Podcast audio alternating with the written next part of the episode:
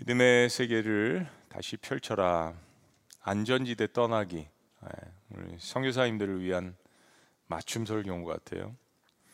여러분 코로나로 인한 이 상황을 아, 저희들이 작년 한 해를 이렇게 겪으시면서 여러분의 신앙이 어떠셨어요? 어, 여러분의 신앙이 이런 고난 가운데 성장하셨습니까? 아니면 어, 퇴보하셨나요? 아니면 어, 게을러지셨습니까? 어, 코로나라는 이 상황은 우리들 신앙을 점검하기에 어, 고난이지만 그래서 우리들의 신앙을 점검하기에 참 좋은 기회인 것 같습니다. 2021년 어, 첫 주일 말씀을 어, 준비하고 또 하나님께서 이 말씀을 주시면서 어, 믿음의 세계를 떠났던 이 아브라함의 이야기를 우리들에게 들려주시길 원합니다. 하나님께서 어, 어느 한 사람을 택하셔서 우리가 지난주에 하나님 나라를 바라보란 말씀을 보았지만 이 하나님 나라를 어떻게 세워 나가시는지 그것을 우리에게 이 아브라함의 이야기를 통하여서 보여주고 계십니다. 어, 매너리즘에 빠져 있는 것, 어, 안락함에 빠져 있는 것, 하나님께서 이러한 그 안전지대를 떠나라고 우리에게 도전을 하십니다. 그래서 하나님께서 펼쳐 보이시는 그 믿음의 세계로 들어가라고 우리에게 도전을 주시고 말씀해 주시고 또한 격려해 주십니다. 저희들이 작년에 특별 새벽 기도에서 창세기 11장까지 말씀을 보았는데 창세기 11장 그 마지막은 오늘 본문과 연결이 되는 말씀입니다. 노아의 후손인 셈과 함과 야벳 이 세 아들 가운데 특별히 셈의 또한 후손인 데라의 이야기부터 이렇게 시작을 합니다. 자, 창세기 11장 27절 우리 가정에서도 자녀들도 다 같이 읽습니다. 시작. 데라의 족보는 이러하니라. 데라는 아브라함과 나홀과 하란을 낳고 하란은 롯을 낳았으며. 그러니까 보시면은 데라는 어, 아브라함의 아버지이고 또 롯은 아브라함의 조카입니다. 이 데라의 식구들이 지금의 이라크 남부로 추정되는 우르 땅에 살고 있었습니다. 아, 그러나 어느 날 이 데라가 아브라함의 가족과 손자 롯을 데리고 어, 가나안 땅으로 가서 살려고 긴 여행을 떠납니다. 그러다가 데라가 어떤 이유에서인지 여행을 하다가 지금의 터키 동부 지역이라고 할 수 있는 이 하란이라는 곳에 정착을 하게 됩니다. 그런데 아브라함의 아버지 데라가 어, 본인이 희망했던 이 최종 목적지의 가나안 땅 도착하지를 못하고 생을 마감하게 됩니다. 자, 창세기 11장 31절부터 32절까지의 말씀. 데라가 그 아들 아브라함과 하란의 아들인 그의 손자 아, 롯과, 롯과 그의 며느리 아브라함의 아내 사라를 데리고 갈다이나 우르를 떠나 가나안 땅으로 가고자 하더니 하란에 이르러 거기 거류하였으며 데라는 나이가 205세가 되어 하란에서 죽었더라. 이 당시는 이제 수메르 시대 또 아카드 제국 시대라고 할 수 있는데 우르 땅에서는 달을 숭배하는 것이 유명했습니다. 그리고 그들이 아, 또한 가서 정착했던 아, 이 하란이란 지역 역시 달을 숭배하는 지역이었습니다. 그러니까 아브라함의 아버지 데라는 우상을 숭배했었는데 하나님께서 아브라함을 믿음의 조상으로 만들기를 원하셨던 것입니다. 코로나 전염병의 상황이 모든 것을 멈추게 합니다. 새로운 일상을 만들어가고 있습니다. 그래서 new normal이란 말이 생겨났죠. 어, 송구 영신 예배 때 원로 목사님께서도 new normal이라는 말씀을 해주셨는데 spiritual new normal. 하나님께서는 우리 신앙 가운데서 새로운 세계를 만들어가고 계십니다. 이게 우리에게 고난이고 불편한 일이고 참 모든 것이 일상이 멈춰지고 있지만 무엇인가 하나님께서 강력하게 우리에게 본질을 깨닫게 하시고 믿음의 세계를 하나님께서 펼쳐 보이고 계시는 중입니다. 여러분 안전지대는 지금은 좋을 것 같지만은 실은 서서히 우리를 죽이는 무서운 환경입니다. 인간이 죄를 짓는 환경을 생각해 보면 크게 세 가지 먹는 것에 관한 건데요. 첫째는 배가 고파서 범죄를 합니다. 두 번째는 더 먹기 위해서 범죄를 합니다. 근데 세 번째는 배가 불러서 범죄를 합니다. 의미심장하죠. 아, 인간은 배가 부르고 안전한 환경 가운데서 그래도 더 많은 것을 더 누리기 위해서 범죄하는 존재입니다. 이 죄는 사회법망에 걸리지 않는 죄들이 많습니다. 뭐 게으름의 죄, 탐욕의 죄, 그리고 교만의 죄. 그러니까 내가 안전지대에 있다라고 생각할 때 짓는 죄들입니다. 배고파서 짓는 죄 말고요. 그래도 그것은 어느 정도 익스큐즈도 하고 이해도 하고 용서도 할 수 있잖아요. 그러나 안전지대에 있었 있는데도 불구하고 짓는 이런 탐욕, 게으름, 교만.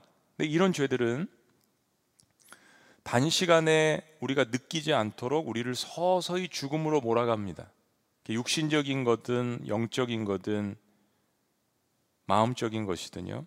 마치 개구리를 주전자에 놓고 물을 서서히 가열을 하면 개구리가 절대로 밖으로 나오지 않는다고 합니다. 편안함을 갖게 되는 거죠.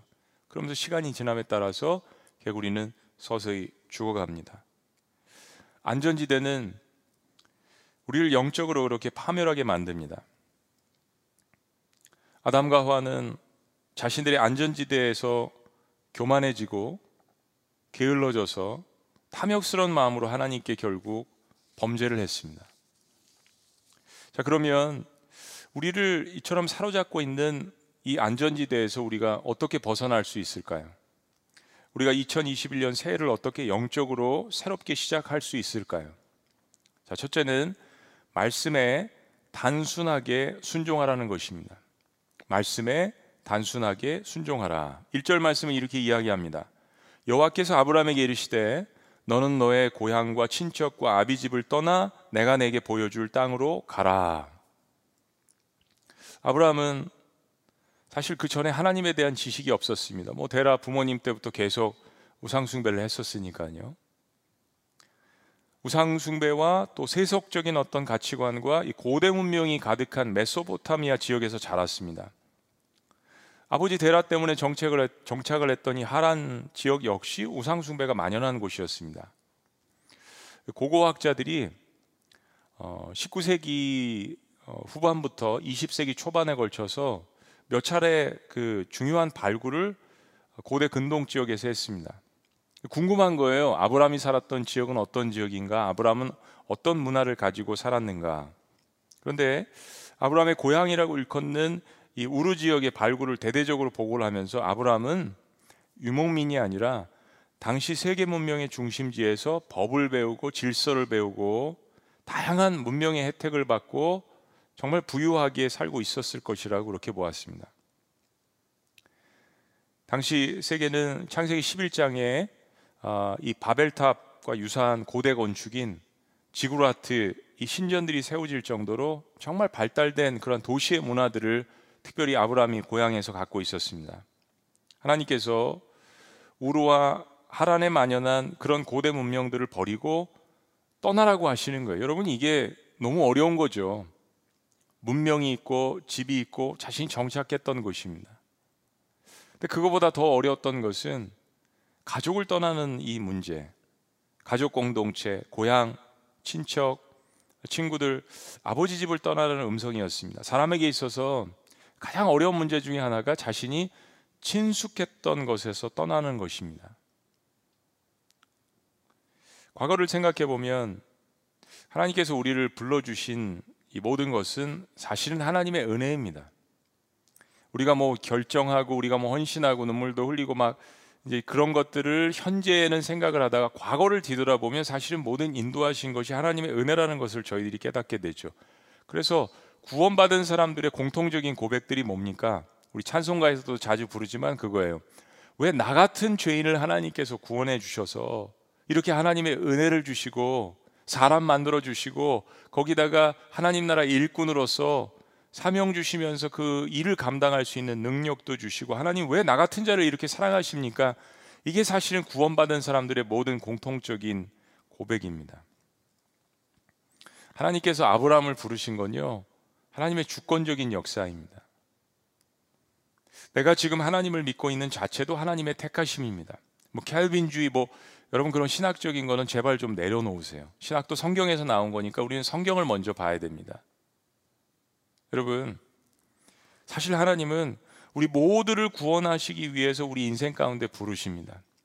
우리는 지지난주 그 말씀을 보았습니다. 하나님께서 정말 이 종말의 때를 늦추시는 이유는 천년을 하루같이 하루를 천년같이 모든 사람들이 구원받기를 원하시는 이 아버지의 본심이에요. 신학은 거기서부터 출발해야 합니다. 누가 구원받느니 안 받았느니 이거 가지고 서로 논쟁하지 말고 정말 하나님께서 원하시는 것은 영혼을 사랑하시고 구원하라고 이야기하시는 거예요. 우리는 하나님의 그 본질에 초점을 맞추면 되는 것입니다. 근데 문제는 나를 불러주시는 그 하나님의 음성에 내가 순종을 하고 있는가 하는 것이죠. 하나님은 다 사랑하시고 구원으로 부르시는데요. 구원 이후에도 하나님은 날마다 중요한 순간마다 우리를 불러주십니다. 그분의 음성을 우리들에게 들려주시기를 아주 기뻐하시는 거예요. 우리가 거부하고 외면하고 게으르고 하나님 음성을 들려주셔도 못 들은 채 하고 도망가서 그렇지 하나님은 하나님의 자녀들과 하나님의 백성들에게 그분의 음성을 들려주시기를 너무나도 기뻐하신다라고 성경은 이야기합니다. 그러니까 아브라함의 이야기는 어떻게 하나님께서 아브라함을 인생 속에서 부르시고 깊숙이 개입하셔서 그를 이끌어 가시고 또 함께 친밀한 교제를 하는, 하는가를 보여주시는 아주 흥미진진한 이야기예요. 그러면 우리의 입장에서는 그 하나님의 부르심에 이 하나님의 사랑의 세레네다에 세레네다에 정말 우리가 진심으로 순종하는가 하는 것입니다. 그거를 아브라함의 이야기 속에서 첫 번째로 보여주는 거예요. 4절은 하나님의 말씀에 대한 아브라함의 반응입니다. 자, 4절. 우리라고 생각하고 다 같이 고백합니다. 시작. 이에 아브라함이 여호와의 말씀을 따라갔고 롯도 그와 함께 갔으며 아브라함이 하란을 떠날 때 75세였더라. 여러분 에스테어 설교할 때 우리의 인생 전체가 위대한 것이 아니라고 했습니다. 우리는 그럴 수 있는 존재가 아닙니다. 그런데 the defining moment 우리의 삶이 빛나는 순간이 있죠. 그게 언제이냐면 하나님께서 우리를 부르실 때 정말 인간이 가장 위대한 고백 중에 하나는 내가 하나님의 그 부르심에 응답을 하는 것입니다. 이에 아브라함이 여호와의 말씀을 쫓아갔고 5절 이어집니다. 아브라함이 그의 아내 사레와 조카 롯과 함께 하란에서 모은 모든 소유와 얻은 사람들을 이끌고 가나안 땅으로 가려고 떠나서 마침내 가나안 땅에 들어갔더라. 여러분 놀랍게도 그렇게 우상 숭배했던 가문에서 자랐고 그러한 세상 문명의 한복판에서 자랐는데 아브라함이 머뭇거리지 않습니다. 아브라함이 뭔가 다른 점을 발견한 거예요. 그가 섬겼던 그러한 달과 태양과 자연, 토테미즘 이런 것이 아니라 정말 살아계신 그 하나님께서 자신의 삶 가운데 한복판에 개입하셨을 때 이게 정말 살아계신 하나님이구나라는 것을 마음 가운데 확신을 하게 된 거죠. 그리고 인생 75세 자신의 나타나 자신에게 삶 가운데 나타나신 이 하나님을 믿음으로 받아들이고 그의 소유와 가솔들을 이끌고 가나안으로 떠나기 시작합니다. 후대에 신약 시대에 쓰여진 히브리서 11장은 아브라함의 일생을 이렇게 이야기합니다. 우리 다 같이 읽습니다. 믿음으로 시작. 믿음으로 아브라함은 부르심을 받았을 때 순종하여 장래 유업으로 받을 땅에 나아갈새 갈 바를 알지 못하고 나아갔으며 처음 하나님께서 아브라함에게 나타나서 떠나라고 이야기하셨을 때 하나님께서 어디로 가라고 이야기하지 않으셨다는 것이 명확합니다. 이 말씀을 보면 그리고 그 다음에 가나안 땅이라고 이야기는 하셨지만은 가나안 땅의 정확한 어느 지점이라고 또한 하나님께서 가르쳐 주시지 않았습니다. 나중에 후에 말씀을 보면 남방으로 점차 옮겨 가더라. 히브리서 기자는 이 이야기를 하는 거예요. 하나님께서 하나님 되심을 선포하시면서 떠나라고 이야기는 하셨지만 분명히 갈 바를 알지 못하고 떠났다는 이야기입니다. 여러분 이게 우리에게 도전을 주는 것입니다. 근데 그럼에도 불구하고 자신의 안락했던 익숙했던 모든 환경들을 버리고 오직 말씀에 순종해서 미래의 기업으로 받을 그러니까 아직 다가오지 않은 거잖아요. 그러나 기업으로 받을 그 약속의 땅으로 나아갔습니다. 어디로 가야 할지 모르고요. 여러분 이거 일반적인 것들입니다. 하나님이 우리를 부르셨을 때 다 보여주시는 건 아니에요. 그리고 그 과정을 지나치면서 하나님과 친밀한 교제를 우리가 하게 됩니다. 성경은 아브라함의 이 믿음의 결정이 하나님 앞에서 의롭다라고 이야기합니다. 놀라운 말씀이에요. 로마서는 이렇게 이야기합니다. 다 같이 시작. 성경이 무엇을 말하느냐? 아브라함이 하나님을 믿음에 그것이 그에게 뭐로요? 의로 여겨진 바 되었느니라. 여러분 이거 우습게 알면 신앙생활 못 합니다. 이게 너무나도 중요한 부분입니다. 아브라함이 하나님의 음성에 순종해서 안전지대를 떠난 것을 하나님께서 의롭다라고 여기셨다라고 성경이 선포합니다. 이걸 간과하면 신앙생활을 못하는 겁니다. 안락함의 안전지대를 벗어나는 것이 이만큼 우리의 신앙생활에 있어서 중요한 것입니다. 그럼 반대로 매너리즘에 빠지는 것이 그렇게 큰 죄라는 것을 우리에게 이야기하는 거예요. 가히 신앙생활의 생명이라고 이야기할 수 있습니다. 성령이 날마다 새로운 것으로 우리에게 부어주신다라고 이야기했잖아요. 그래서 내용은 같지만 새 노래로 하나님께 찬양하라고 이야기하지 않습니까? 새해 여러분이 하나님 앞에 나와서 기도할 때 하나님께서 분명히 마음 가운데 주시는 말씀들이 있을 것입니다. 내가 외면하고 안 들으려고 하고 육의 생각으로 가득 차서 그렇지 하나님 말씀을 해주세요. 그러면 우리 결정해야 합니다. 여전히 하나님의 음성을 외면하고 이그노하고 안전지대에 머물 것인가? 아니면 단순히 주님이 말씀하셨으니까 하나님을 신뢰하기 때문에 그 말씀에 순종을 할 것인가? 이것은 우리 각자 개개인의 몫입니다. 자, 두 번째, 안전지대를 떠나기 위해서 우리에게 무엇이 필요합니까? 두 번째는 약속을 받아 누리라는 것입니다. 약속을 받아 누리라. 우리가 하나님의 말씀에 순종해서 안전지대를 떠날 때 사탄이 우리에게 주는 시험이 있습니다. 그 전략 중에 가장 큰 것이 뭐냐 하면 두려움입니다. 두려움으로 우리에게 속삭이는 거예요. 너 그것을 버리면 망한다. 엄청 손해볼 것이다. 내가 갖고 있는 그 주권을 하나님 앞에 뺏기는 거야. 그거는 놔둬야지. 그 안전지대만큼은 놔둬야 내가 산다. 그래야 사람답게 살지. 이런 이야기를 우리에게 합니다. 근데 여러분, 이런 두려움을 주고 안전지대를 떠날 때 한 가지 확실히 해야 될 것은 이겁니다. 하나님께서 나를 부르실 때 주신 약속의 말씀을 붙들었는가 하는 것입니다. 약속의 말씀을 붙들었는가? 그냥 내 호기로, 내 용기로 뭐 떠나고 결정하고 이게 아니라 하나님께서 부르실 때 나에게 주신 그 약속의 말씀을 붙들고 있는가 하는 거예요. 하나님께서 아브라함에게 세 가지 축복의 약속의 말씀을 하십니다. 2절 다 같이 읽습니다. 시작. 내가 너로 큰 민족을 이루고 내게 복을 주어 내 이름을 창대하게 하리니 너는 복이 될지라. 3절 너를 축복하는 자에게는 내가 복을 내리고 너를 저주하는 자에게는 내가 저주하리니 땅의 모든 족속이 너로 말미암아 복을 얻을 것이라 하신지라.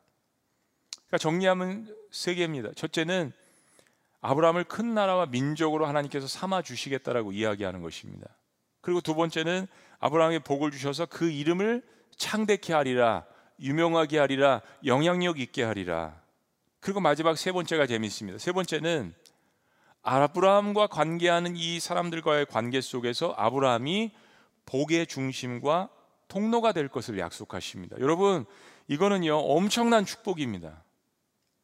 한 사람을 택하셔서 민족과 나라를 이루시겠다는 이 하나님의 꿈, 이것도 대단한데, 특별히 하나님께서 하나님이 하실 수 있는 일인데 마치 하나님처럼 아브라함을 축복의 통로가 되게 하시겠다는 거예요. 너를 축복하는 자는 축복을 받을 거고 너를 저주하는 자는 저주를 여러분 우리의 삶 가운데서 가장 원하는 축복들이 아니겠습니까? 예. 네. 나의 가문을 믿음의 가문으로 만들어 주시고 나의 이름을 창, 창대케 하고 영향력 있게 하시고 그리고 무엇보다도 복의 근원이 되게 하신대요, 여러분. 하나님에게나 있을 수 있는 일을 아브라함에게 부어 주시는 거예요. 정말 가슴 뛰는 일입니다. 왜 아브라함이 갈 바를 알지 못했는데도 불구하고 떠나는지를 우리는 이해할 수 있습니다. 모두가 받고 싶은 신년의 축복입니다. 사랑하는 여러분, 영적인 원리예요. 인간은 더 높고 귀한 것을 바라보아야 자신이 움켜진 것을 내려놓습니다. 안전지대를 내려놓으려면 하늘로부터 내려주시는 신령한 약속들을 사모해야 합니다. 붙들어야 합니다. 그걸 보지 않기 때문에 안전지대에 계속 머무르, 머무르게 되는 것이죠. 그래야 고난 가운데 그 약속을 붙들고 누릴 수 있게 됩니다. 아무리 힘든 역경 가운데서도 하나님께서 우리에게 주신 약속, 이 축복의 말씀들을 붙들게 된다면 우리는 고난 속에서도 창조적인 감사를 할 수 있게 되는 것입니다. 믿음의 세계죠. 그렇기 때문에 약속이 성취되는 것이 더디더라도 포기하지 말아야 합니다. 우린 이 이야기를 아브라함의 스토리를 통해서 계속해서 보게 될 것입니다. 75세 아브라함에게 나타나신 하나님께서 그의 인생을 책임지시겠다라고 이야기하시고 이끌어 나가시는 것. 그런데 우리는 앞으로 아브라함이 얼마나 형편없는 남자이며 얼마나 형편없는 바닥을 드러내는 인간인지를 그의 실수와 허물을 또한 적나라하게 바라보게 될 것입니다. 아브라함이 믿음의 조상, 아브라함의 이야기를 다 읽어보지 않으신 분들은 아브라함을 그냥 처음부터 칭송할 수 있지만 아브라함의 이야기는 그렇지 않습니다. 그 실수와 허물이 드러나게 됩니다. 그러나 그가 그와 언약하신 하나님께서 그를 만들어 가시는 과정을 우리가 보게 될 것입니다. 그러면서 아브라함의 신앙이 단단해지고 성장해 가고 그리고 아브라함도 위대한 일을 어느덧 하게 되는 것을 저희들이 보게 됩니다. 때문에 아브라함의 이야기는 저와 여러분들의 이야기입니다.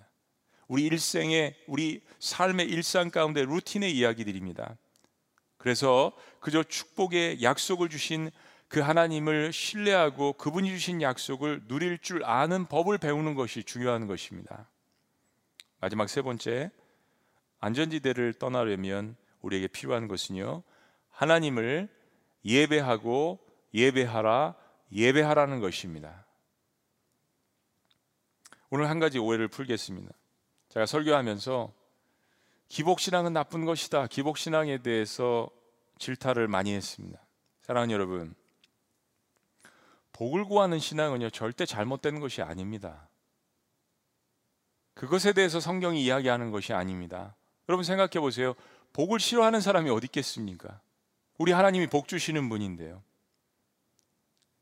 축복을 구하는 것은 인간의 본질입니다. 네. 하나님이 뭐라고 안 하세요. 문제는 축복을 주시는 하나님을 사랑하지 않고 하나님이 주시는 그 축복에만 관심을 갖는 것이 신앙의 문제라는 것이죠. 콩고물에만 관심 있는 것 우리 한국 속담에도 있지 않습니까? 여러분 요한복음 6장에 오병이어의 이 기적 사건에 나타난 일들에 대해서 우리가 이 말씀을 늘 기억해야 합니다. 잊지 말아야 합니다. 너희가 나를 찾고 찾은 까닭은 떡을 먹고 배부른 까닭이라고 주님께서 말씀하셨습니다. 그래서 이야기하시면 내가 생명의 떡이다. 나랑 사귀자. 나랑 만나자. 나랑 함께 놀자. 나와 함께 사역하자. 나와 함께 사랑하자. 여러분, 축복을 주시는 그 하나님을 바라보고 그분이 축복의 근원인 것을 깨닫고 그분을 사랑하고 그분을 존중하고 그분과 교제하는 것이 훨씬 더 중요한 일이잖아요. 축복은 하나님의 뜻에 따라서 따라오는 것입니다. 저는 찬송가 28장을 좋아합니다. 우리가 아까 경찬에서도 불렀지만은 우리나라가 참 못 먹고 못 살았습니다. 그래서 우리의 선조들, 우리 할머니, 할아버지들은 예전에 참 이 찬송가를 많이 부르셨어요. 제가 많이 들은 찬송가 중에 하나입니다. 우리 한번 1절 그냥 아카펠라로 한번 불러보실까요? 복의 근원 강림하사 찬송하게 하소서. 한량 없이 자비하심 증량할 길 없도다. 전사들의 찬송가를 내게 가르치소서 구속하신 그 사랑을 항상 찬송합니다. 그렇습니다, 여러분. 수백 번, 수천 번 우리는 이 찬송을 들었고 불렀습니다. 근데 이 찬송의 가사가 뭡니까? 복의 근원 강림하사. 복의 근원이신 하나님께서 임재하시고 나타나시니까 우리가 찬송할 수밖에 없다라는 이야기 아니에요. 그렇습니다. 하나님이 복의 근원이세요. The resource of blessing is God. 하나님이시란 이야기예요. 그래서 바로 우리가 그분을 높이고 그분을 경배하고 그분과 사귀는 것이 우리의 신앙생활 가운데 절대적인 것입니다. 아브라함이 믿음의 세계를 시작하면서 이것을 놓치지 않았던 것이 위대한 것이고 하나님 앞에 이쁘게 보였던 거예요. 6절 말씀.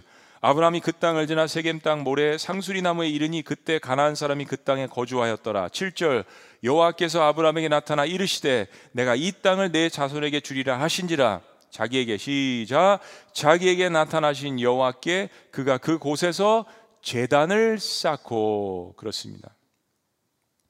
구약 성경에서 제단을 쌓다는 말이 뭡니까? 예배했다는 이야기예요. 하나님께서 갈대 우로에만 나타나는 것이 아니라 하란 땅에만 나타나신 것이 아니라 가나안 땅에도 쫓아오시고 세겜 땅에도 나오셔서 가나안 땅에 사람들이 살지 걱정하지 마. 이것은 너에게 준 땅이야. 너의 자손들에게 줄 땅이야. 아브라함이 마음에 기쁨을 가졌습니다. 그래서 제단을 쌓고 예배를 드렸습니다. 여러분, 우리나라 사람이 신앙생활 잘하는 거요. 이거 예전에 기복 생활, 기복 신앙이 있어서 그런 겁니다. 이게 대상이 바뀐 거죠. 이제 올바른 하나님을 발견했기 때문입니다. 아브라함도 역시 마찬가지예요. 달을 섬기고 태양을 숭배했던 습관들이 있었잖아요. 그러나 이제 정말 창조 주신 그 하나님을 발견하고 제단을 쌓고 하나님 앞에 예배를 드립니다. 그분이 축복의 근원인 것을 깨닫기 시작합니다. 아직 이루어진 것도 없잖아요, 사실은. 그럼에도 불구하고 아브라함이 드디어 하나님과 본격적으로 사귐을 시작하는 장면입니다. 그리고 그 예배의 삶이 한순간이 아니라 계속해서 이어집니다. 8절. 다 같이 읽습니다. 시작.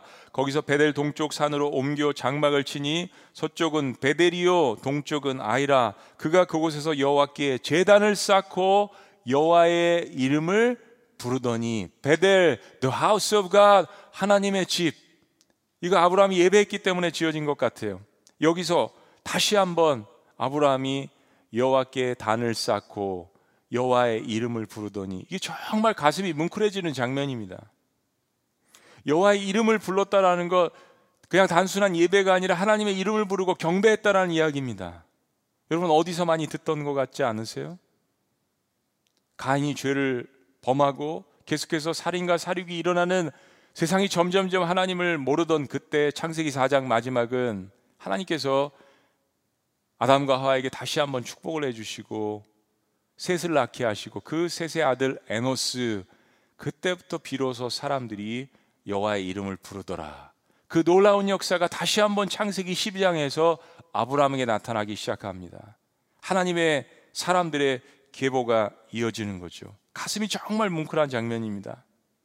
하나님 모르고 갈대아 우르에서 그리고 하란에서 달을 섬기고 태양을 섬기고 하나님 만드신 것들을 숭배했던 것을 벗어나서 그 태양과 달과 우주와 그리고 모든 역사들을 만드신 그분을 발견한 그 아브라함의 기쁨 그리고 자신을 불러내어 주셔서 가나안 땅으로 인도하신 그 하나님 그리고 자신을 축복하겠다고 하신 그 하나님을 만나며 기뻐 기뻐서 그분의 이름을 부르며 춤을 추며 하나님 앞에 단을 쌓고 나아가는 이 아브라함의 모습 이것이야말로 코로나 한복판에서 우리가 회복해야 될 모습이 아니겠습니까?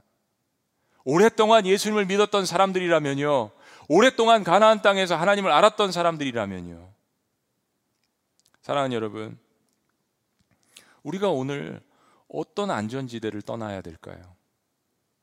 오늘 말씀이 정말 문자 그대로 아브라함처럼 고향을 떠나고 친척을 떠나고 남편을 떠나고 아내를 떠나고 가정을 떠나고 이런 이야기가 아니지 않습니까? 물론 하나님께서 도시를 떠나게 하실 때가 있습니다. 그리고 하나님께서 직장을 바꾸게 하실 때가 있습니다. 그리고 하나님 하나님께서 저처럼 목회자로 부르실 때가 있습니다. 그리고 오늘 하나님께서 내 가정을 선교사로 부르셔서 파송을 하시는 이런 부르심도 있습니다. 그러나 여러분, 이런 모든 것들보다 더 중요한 것은 근본적인 변화들을 하나님께서 우리에게 원하시는 것이에요. 무엇입니까? 죄악의 자리에서 선을 행하는 장소로 떠나기를 원하십니다. 여러분, 죄가 주는 탐닉이 있다라는 것을 여러분 아시잖아요. 그것도 안전지대입니다. 그래서 죄를 짓는 거예요. 죄가 주는 기쁨이 있습니다.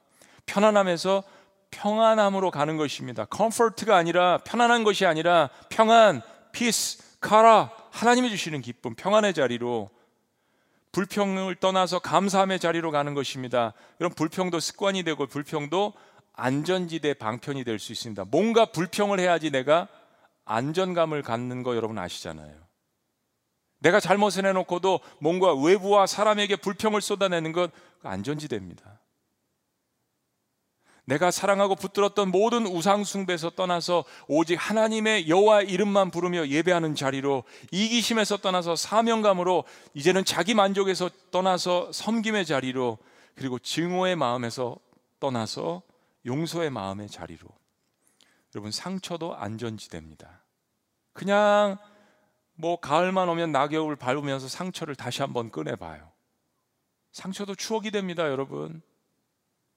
두려움을 떠나서 확신의 자리로 두려움도 안전지대로 착각하는 사람들이 있습니다. 왜 그렇게 젊은 영혼들이 공포 영화를 많이 봅니까, 여러분? 그것도 안전지대예요, 여러분. 그리고 무엇보다도 세상의 신기루를 붙들다가 깨달은 허무에서 떠나 하나님의 약속을 붙드는 비전의 자리로 여러분을 하나님께서 초대하시지 않습니까? 허무가 아니라 확신과 비전의 자리로 하나님 나라의 세계로 초청을 하십니다. 제가 재작년 신년 설교에서 나누었던 디트치 보네포 목사님의 이야기를 다시 한번 나누고 싶습니다. 오늘 그 찬양을 다시 부르고 싶어서예요. 1940년 독일은 전쟁의 소용돌이 한복판에 있었습니다. 전쟁 미치광이 히틀러 때문에 많은 사람들이 죽음의 소용돌이 한복판에 있었습니다. 그때 보네포 목사님이 양식 있는 젊은 목회자들과 함께 루터 교회가 히틀러에게 아부를 하고 그리고 어, 온전한 말씀을 증거하지 않는 그런 모습들을 보고 고백 교회를 같이 창시하게 됩니다. 그리고 여러분 탐 크루즈가 주연한 작전명 발킬리라는 영화가 있습니다. 그게 히틀러 암살 계획을 주도했던 그러한 실화인데 거기에 보네포 목사님도 가담을 했습니다. 행동하는 신학자였죠. 근데 보네포 목사님이 그냥 그런 사람이 아니라 사실은 위대한 신학자였습니다. 당대 가장 위대했던 칼바르트 밑에서 공부를 하면서 칼바르트로부터 신학의 기적이라는 별명을 받았습니다. 그러니까 얼마나 그 젊은 나이에 24살에 박사학위를 받으면서 얼마나 신학자로서 똑똑하고 명성이 있었던 인물인지를 역사 속에서 알 수 있죠. 영국에서 그의 실력을 탐내서 영국으로 오라고 하고 우리나라로 오면 안전하다. 미국에서도 유니한 신학교에서 초청 교수로 초청을 해서 계속해서 여기 미국에서 가르치고 독일로 가지 말라라고 그렇게 제안을 했습니다. 보네포 목사님은 그 좋은 기회들을 뒤로하고 안전지대인 미국의 뉴욕을 떠나기로 결심을 합니다. 그리고 자신의 조국인 전쟁의 소용돌이 한복판에 있는 독일로 향하게 됩니다. 그리고 교회를 섬기면서 하나님의 말씀으로 독일의 국민들을 계몽하기 시작했습니다. 더 나아가서 말씀드린 것처럼 히틀러를 진압하기 위하여서 첩보대에 가담해서 활동도 했습니다. 그러다 이 모든 것이 발각되어서 발길이 이 작전이 실패로 돌아가고 1944년 계획이 무산되고 그는 감옥에 붙잡혀서 사형을 코앞에 두고 있습니다. 어느 겨울날 옥중에서 하나님께서 주시는 엄청난 은혜를 깨닫게 됩니다. 자신의 죽음이 다가왔다라는 것을 직감을 하면서 그는 마지막으로 자신이 탈옥해서 건강하게 나오기를 기다리는 자신의 노모와 아내에게 자신의 신앙 고백을 편지를 써서 보내게 됩니다. 그렇게 해서 지어진 곡이 선한 능력으로라는 고백입니다. 제가 재작년 2019년에 한국에 돌아와서 한 해를 마무리하면서 12월 내내 이 보네포 목사님의 찬양을 반복해서 듣게 되었습니다. 얼마나 큰 위로와 격려와 도전이 되었는지 모르겠습니다. 이 가사가 이렇습니다. 그 선한 힘에 고요히 감싸여 그 놀라운 평화를 누리며 나 그대들과 함께 걸어가네 나 그대들과 한 해를 연해 지나간 허물 어둠의 날들이 무겁게 내 영혼 짓눌러도 오 주여 우리를 외면치 마시고 약속의 구원을 이루소서. 주께서 밝히신 작은 촛불이 어둠을 헤치고 타오르네 그 빛에 우리 모두 하나 되어 온 누리에 비추게 하소서. 이 고요함이 깊이 번져갈 때 저 가슴 벅찬 노래 들리네 천국의 노래죠. 그가 본 하나님의 나라가 다가오고 있습니다. 그리고 다시 한번 분열된 그 족을 바라보며 고백합니다. 다시 하나가 되게 이끄소서. 당신의 빛이 빛나는 이 밤. 그리고 후렴구는 이렇게 고백합니다. 그 선한 힘이 우리를 감싸시니 믿음으로 일어날 일 기대하네. 그 절망의 한복판에서도 그 선한 힘이 나를 감싸니 믿음으로 일어날 일 기대하네. 여러분 이 편지와 시가 얼마나 많은 사람들에게 영감을 주고 감동을 주고 도전을 하고 그들을 다시 일으켜 일으켰겠습니까? 주 언제나 우리와 함께 계셔. 하루 또 하루가 새로워. 어떻게 이렇게 절망의 차가운 감옥의 한복판에서 사형을 앞두고 여러분 한 달 후에 정지, 전쟁이 종료가 됐습니다. 아까운 인생이잖아요. 칼바르트가 칭찬한 신학자입니다. 그런데 어떻게 이러한 고백을 할 수 있었을까요? 그때 창세기 말씀을 준비했거든요. 근데 하나님께서 이 사건과 창세기 말씀을 오버랩하게 하시면서 보네포 목사님의 찬양을 반복해서 들으면서 창세기 말씀이 매치가 됐습니다. 때로 우리가 이해하지 못하고 정말 혼돈스럽고 모든 것이 메스업되고 흑암 가운데 있지만 하나님의 신이 성령의 역사가 그 흑암 가운데서 운행하시고 그의 아들 예수 그리스도께서 죄 가운데 신음하는 하나님의 자녀들을 품으시고 자신의 목숨을 내어 던지신 그 복음의 이야기. 그 생명의 주님께서 죽으시고 부활하신 그것이 십자가의 고스란히 묻어나왔다는 이야기가 창세기에도 기록되어 있는 것을 깨닫게 됐습니다. 그 선한 힘이 우리를 감싸시니 그래서 믿음으로 일어날 일 기대하네. 믿음의 세계가 우리 눈앞에 펼쳐져 있다는 것을 주님께서 창세기부터 보여주십니다. 아브라함의 이야기를 통하여서 보여주십니다. 이런 허접한 인간도 하나님께서 택하셔서 복의 근원이 되게 하시고 민족의 시조가 되게 하시고 하나님이 주신 약속들을 붙들 수 있는 사람으로 만들어 가실 수 있다면 why not? 내가 왜 그렇게 되지 못하겠습니까? 하나님께서 흑암 속에서도 정금 같은 신앙으로 우리를 빚어가고 계시는 중입니다. 하나님은 그렇게 하실 수 있는 분입니다. 그래서 아브라함을 택하셨습니다. 여러분을 택하셨습니다. 믿음을 사용하셔야 합니다. 믿음의 세계로 들어가셔야 합니다. 믿음의 세계를 펼치시기를 주의 이름으로 축복합니다. 기도하시겠습니다.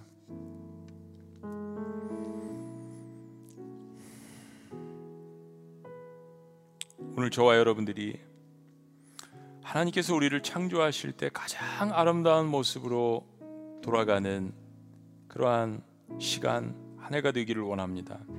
여러분 얼마나 좋습니까? 마음을 다질 수 있는 첫 주일입니다. 압니다, 여러분. 환경은 너무 어렵고 여러분 삶 가운데 최악일 수 있습니다. 그러나 그래서 하나님께서 우리와 더욱 함께 하시는 것을 믿어야 하며 하나님이 필요하십니다. 보네포 목사님의 고백처럼 그 선한 힘이 우리를 감싸시니 믿음으로 일어날 일을 기대하네 주 언제나 우리와 함께 계셔 하루 또 하루가 늘 새로워 살아계신 하나님 환경이 어찌 되었던 우리가 믿음의 세계를 다시 펼치기를 원합니다. 죄악의 안전지대를 떠나게 하여 주시옵소서. 죄악의 안전지대를 떠나게 하여 주시옵소서. 두려움과 상처와 이기심과 자기 만족과 이러한 안전지대를 떠나게 하여 주시옵소서. 생명의 빛으로 인도하시는 그 믿음의 세계로 들어갈 수 있도록 다시 한번 우리와 함께 하여 주시옵소서. 하나님의 선한 힘이 우리를 감싸고 계심에 약속의 말씀을 붙들고 주님을 예배하며 나아갈 수 있도록 주의 백성들과 함께하여 주시옵소서. 놀라우신 이름 창조주 되신 예수 그리스도의 이름으로 축복하며 기도합나이다. 아멘. 우리 자리에서 다 같이 일어나시겠습니다. 그리고 우리 가족들과 함께 손을 붙들고 일어나셔서 이 찬양 신앙으로 우리 고백합니다. 그 선한 힘에 고요히 감싸요.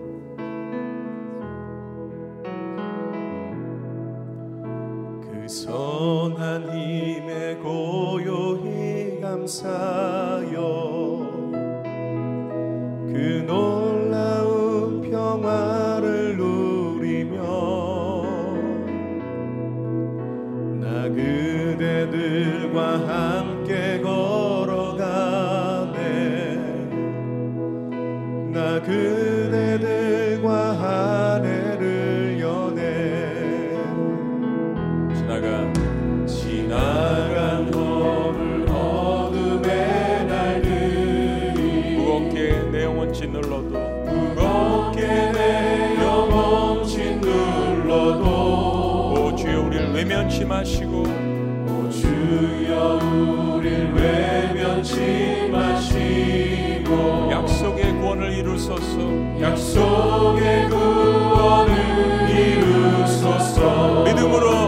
믿음으로 그 선한 힘이